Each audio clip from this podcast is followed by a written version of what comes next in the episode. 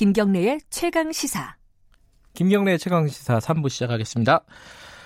이낙연 국무총리가 아베 총리와 회담 갖고 어제 돌아왔죠. 어, 정상회담 관련된 얘기가 구체적으로 오가지는 않았다는 보도가 있기도 하고요.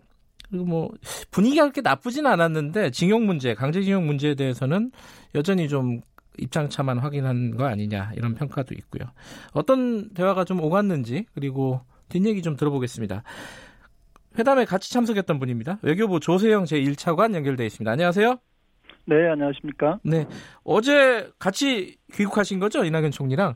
네, 어제 저녁에 같이 귀국했습니다. 이게 평가가 어, 뭐랄까요? 이 보는 시각에 따라서 뭐 의례적인 뭐 말들만 오갔다 입장 차이만 확인했다라고 평가할 수도 네. 있을 것 같고 그래도 최근의 분위기보다는 좀 낫다라고 평가하는 쪽도 있고 차관님이 보시기에는 어떻습니까? 뭐 회담을 준비하고 진행한 입장에서는 조금 후한 평가를 주셨으면 하는데요. 그 작년에 10월달에 대법원 판결이 나왔지 않습니까? 네. 그러고서는 굉장히 양측이 입장 차이가 커서 관계도 많이 경색되고 네. 어, 보복성 수출 규제 조치 뭐 이런 것도 있었고 했습니다. 뭐 네.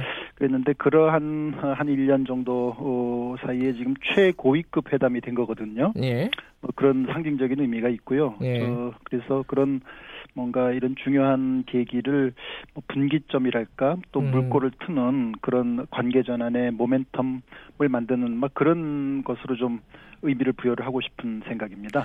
이게 가장 관심사 중에 하나가요. 그 정상회담, 양국 정상회담의 네. 의사를 좀 받아왔느냐, 네. 요 부분인데, 네. 요 부분 네. 좀 말씀해 주실 수 있, 있으신가요? 네, 우선 정상회담에 관심들이 많으십니다. 예. 어저께 귀국하는 비행기에서 이낙연 총리께서도 직접 마이크를 들고 설명을 음, 하신 네, 게 네. 있고요. 실제 회담에서 어, 이낙연 총리께서 어, 양국 관계 분위기가 좀 개선돼서 두 정상이 만날 수 있게 되시면 좋겠습니다. 이런 톤으로 기대감을 네. 표현한 정도고요. 네. 어, 구체적인 정상회담 제안 뭐 이렇게까지 말씀드릴 수 있는 수준의 제안을 한 것은 아닙니다. 아, 그렇지만 뭐 정부는 어, 한일 정상회담 어느 나라 마찬가지입니다만 정상회담에 대해서는 항상 열린 입장이고요. 네. 만일 일본 일본이 좋다고 한다면 언제든지 정상회담은 개최할 수 있다는 입장을 갖고 음. 있습니다. 아, 그렇지만 어, 어느 정도 정상회담 개최를 위해서는 어려운 문제 같은 게 좀 방향성도 정리될 필요가 있고요. 네. 어, 그런 것은 좀 필요하지 않을까 해서 신중히 지켜보고 있습니다. 그 회담이 애초에는 한 10분 정도 이렇게 네. 예상이 됐었는데 한 20분이 넘었잖아요. 네. 예, 예. 어, 그뭐 이게 중요한 건지 모르겠는데 중국과의 회담보다 한 2분 길었다. 예. 이게 뭐 20분 조금 길어진 이유가 뭐 있습니까? 긍정적인 신호라고 봐야 되나요? 어떻습니까? 네, 뭐 아주 분위기는 어 주제는 굉장히 어렵고 네. 무거운 주제였지만 분위기는 뭐 진지하고 편안한 분위기에서 진행됐고요. 예. 또 그렇게 서로 대화를 하다 보니까 사실은 뭐 시계를 보면서 한 것은 아닌데 그렇겠죠. 예. 예, 끝나고 보니까 21분 나왔습니다. 음. 그래서 뭐 결과론적으로는 중국보다 2분 길었다 이렇게 합니다만 네. 어쨌든 그러한 회담이 당초 10분이라 그래서 조금 너무 짧다 생각을 했는데요. 네. 어, 그래도 두 배 조금 넘게 진행이 됐고 예. 또 일본 측도 그것을 회담이라고 성격 규정을 하고요. 어, 우리 우리는 짧은 시간이라서 당초에 면담이라는 생각을 했습니다만 네. 어, 각종 발표 자료나 이런 걸 보면 이제 회담으로 어, 규정을 하고 해서 뭐 그런 회담 자체가 길어졌다는 게 서로 간에 귀중한 네. 기회다. 이걸 좀 살려봐야 되지 않겠느냐. 뭐 그런 것이 담겼다 생각할 수 있겠습니다. 뭐 시간이 짧으니까 뭐 지소미아라든가 아니면은 뭐 한일 경제 갈등, 경제 예. 보복 예. 요 부분이 구체적으로 언급되지는 않았죠. 네, 요번에는 강론보다는 음. 총론에 치중한 네. 회담이었다고 보시면 되고요. 따라서 뭐 징용 문제에 대해서 구체 제안을 했다든지 또는 네. 지소미아 같은 어떤 개별 현안들을 논의했다든지 그런 어, 진행은 아니었습니다. 근데 이걸 해석을 하면 명시적으로 그런 단어가 오간 건 아니지만은 네. 최근의 네. 분위기도 네. 그렇고 우리 여기서 더 이상 확전은 하지 말자라는 휴전 네. 이렇게 네, 봐도 될까요? 해석을? 어, 그렇게 보셔도 되지 않을까요? 또는 음. 어, 이 어려운 문제를 더 이상 이렇게 방치할 게 아니라 해법을 네. 좀 찾아보자. 네. 뭐 그런 의지의 표현, 뭐 그렇게 봐주실 수 있을 거로 저는 생각을 합니다만 그래서 네. 실제 발표문도 보시면 회담의 네. 내용도 그랬고 이러한 상태를 방치할 수는 없다. 그리고 문제 해결을 위해서 외교 당국 간의 소통을 어, 계속해야 되고 예. 또 민간 교류, 민간 교류도 어, 잘해야 되겠다 이런 것이 다 담긴 것이죠. 네. 그래서 뭐 휴전 내지는 더 이상 악화시키지 말고 어떻게든 조금 좋은 방향으로 가져가 보자.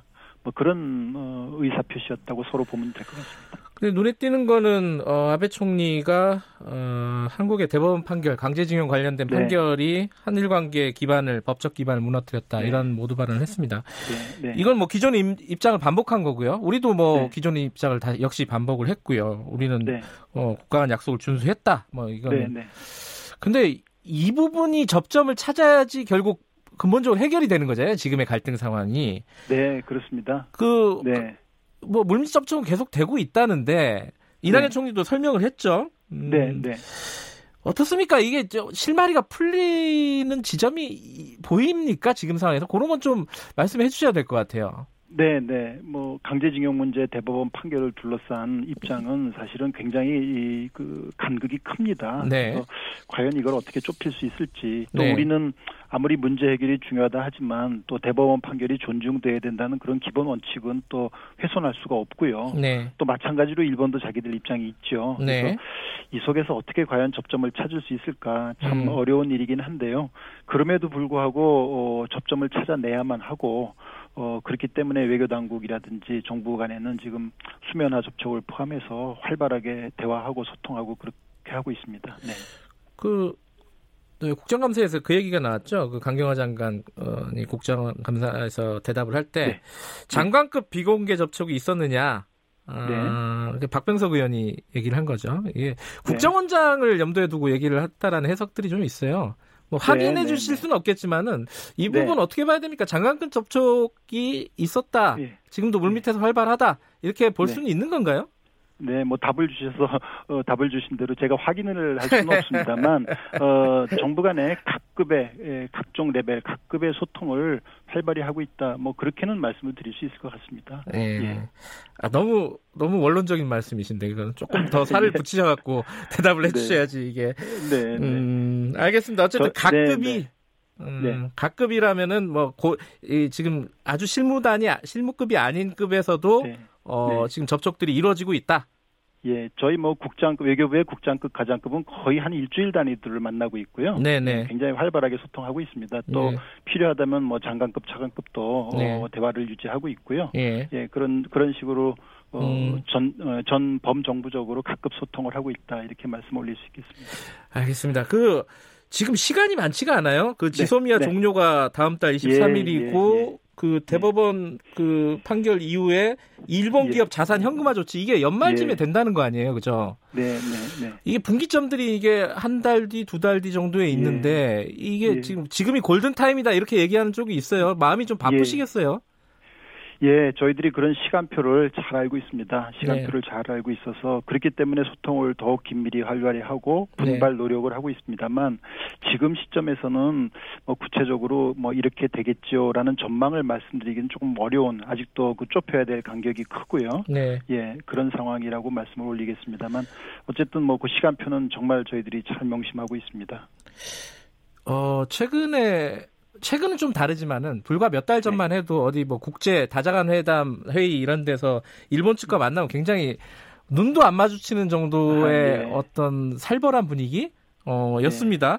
네. 요번 네. 회담에서는 좀 어땠습니까? 실무자 간에도 뭐 접촉이 있었을 거고 할 텐데 네. 느낌이 네. 어떠셨어요? 뭐 그렇지는 않았습니다. 지금 음. 어, 말씀해주신 그런 어, 뭐 분위기가 아마도 어, 7월 달부터인가요? 그 네. 보복 조치 이런 게 나오고 있을 때 굉장히 좀 그 분위기도 안 좋고 네. 어, 서로 그런 신경전 같은 그런 어, 양상도 있고 했습니다만 적어도 요번에 이낙연 총리 방일 준비하고 하는 과정에서 네. 뭐 각종 어, 협의나 이런데 분위기가 그렇지는 않았고요. 네. 네, 뭐 진지하고 뭐 항상 어, 좀 어떻게 잘 해보자 그런 분위기로 실무자들 대화를 했고요. 정상 어, 총리 회담 그 어, 자체도 말씀드렸지만은 뭐 무겁지 무거운 주제이지만 그래도 편안한 속에서 진지하고 의미 있는 대화를 했다. 네. 뭐 표정이라든지 분위기라든지 뭐 그리 음. 나쁜 음. 것은 아니었다고 생각하고 있습니다. 곧 그 아세안 플러스 3 정상회담이 네. 정상회의가 있고 에이펙 네. 정상회의가 네. 있습니다. 예, 예. 과거처럼 어, 문재인 대통령과 아베 총리가 그냥 악수만 하고 헤어지는 게 아니라 네. 테이블에 앉는 어, 그 예. 회담이 성사가 될 수 있겠습니까? 총리들도 만났으니까 가능성이 네. 보이는 것 같긴 한데 그냥 상식적으로 생각해 보면 어떻습니까? 예상을 하신다면? 예, 그 정상회담에 대해서는 두 가지 뭐 견해가 있는 것 같습니다. 하나는 뭐 그래도 현안 해결의 전망이 어느 정도 좀 마련되어야 그래도 정상회담을 하는 것이 아니겠냐, 그게 바람직하게 하지 않겠느냐는 네. 의견이 있고요. 네. 또 반면에는 정말 어렵고 어, 문제가 꼬여 있고 있고 해답이 안 보일수록 그럴 때일수록 정상들이 만나서 네. 좀통 크게 해결을 계기를 만들어야 한다. 또 이런 의견도 있습니다. 네. 그두 가지 견해가 다 각각의 장단점이 있죠. 네. 그런데 뭐 저희들이 그런 거를 감안하면서 여러 가지 좀 어, 검토, 뭐 분석, 뭐 이렇게 해보고 있습니다. 현재로서는 뭐 정상회담을 음. 곧 어, 금방 추진해야 되겠다, 할 수 있다, 네. 뭐 이렇게까지 지금 뭐 판단하기는 조금 어렵고 계속 잘 감안해서 검토를 해보겠습니다. 알겠습니다. 오늘 여기까지 네. 듣겠습니다. 네. 고생하셨습니다. 네. 네, 감사합니다. 네, 외교부 조세영 차관이었습니다. 김경래 최강 시사 듣고 계신 지금 시각은 8시 41분입니다.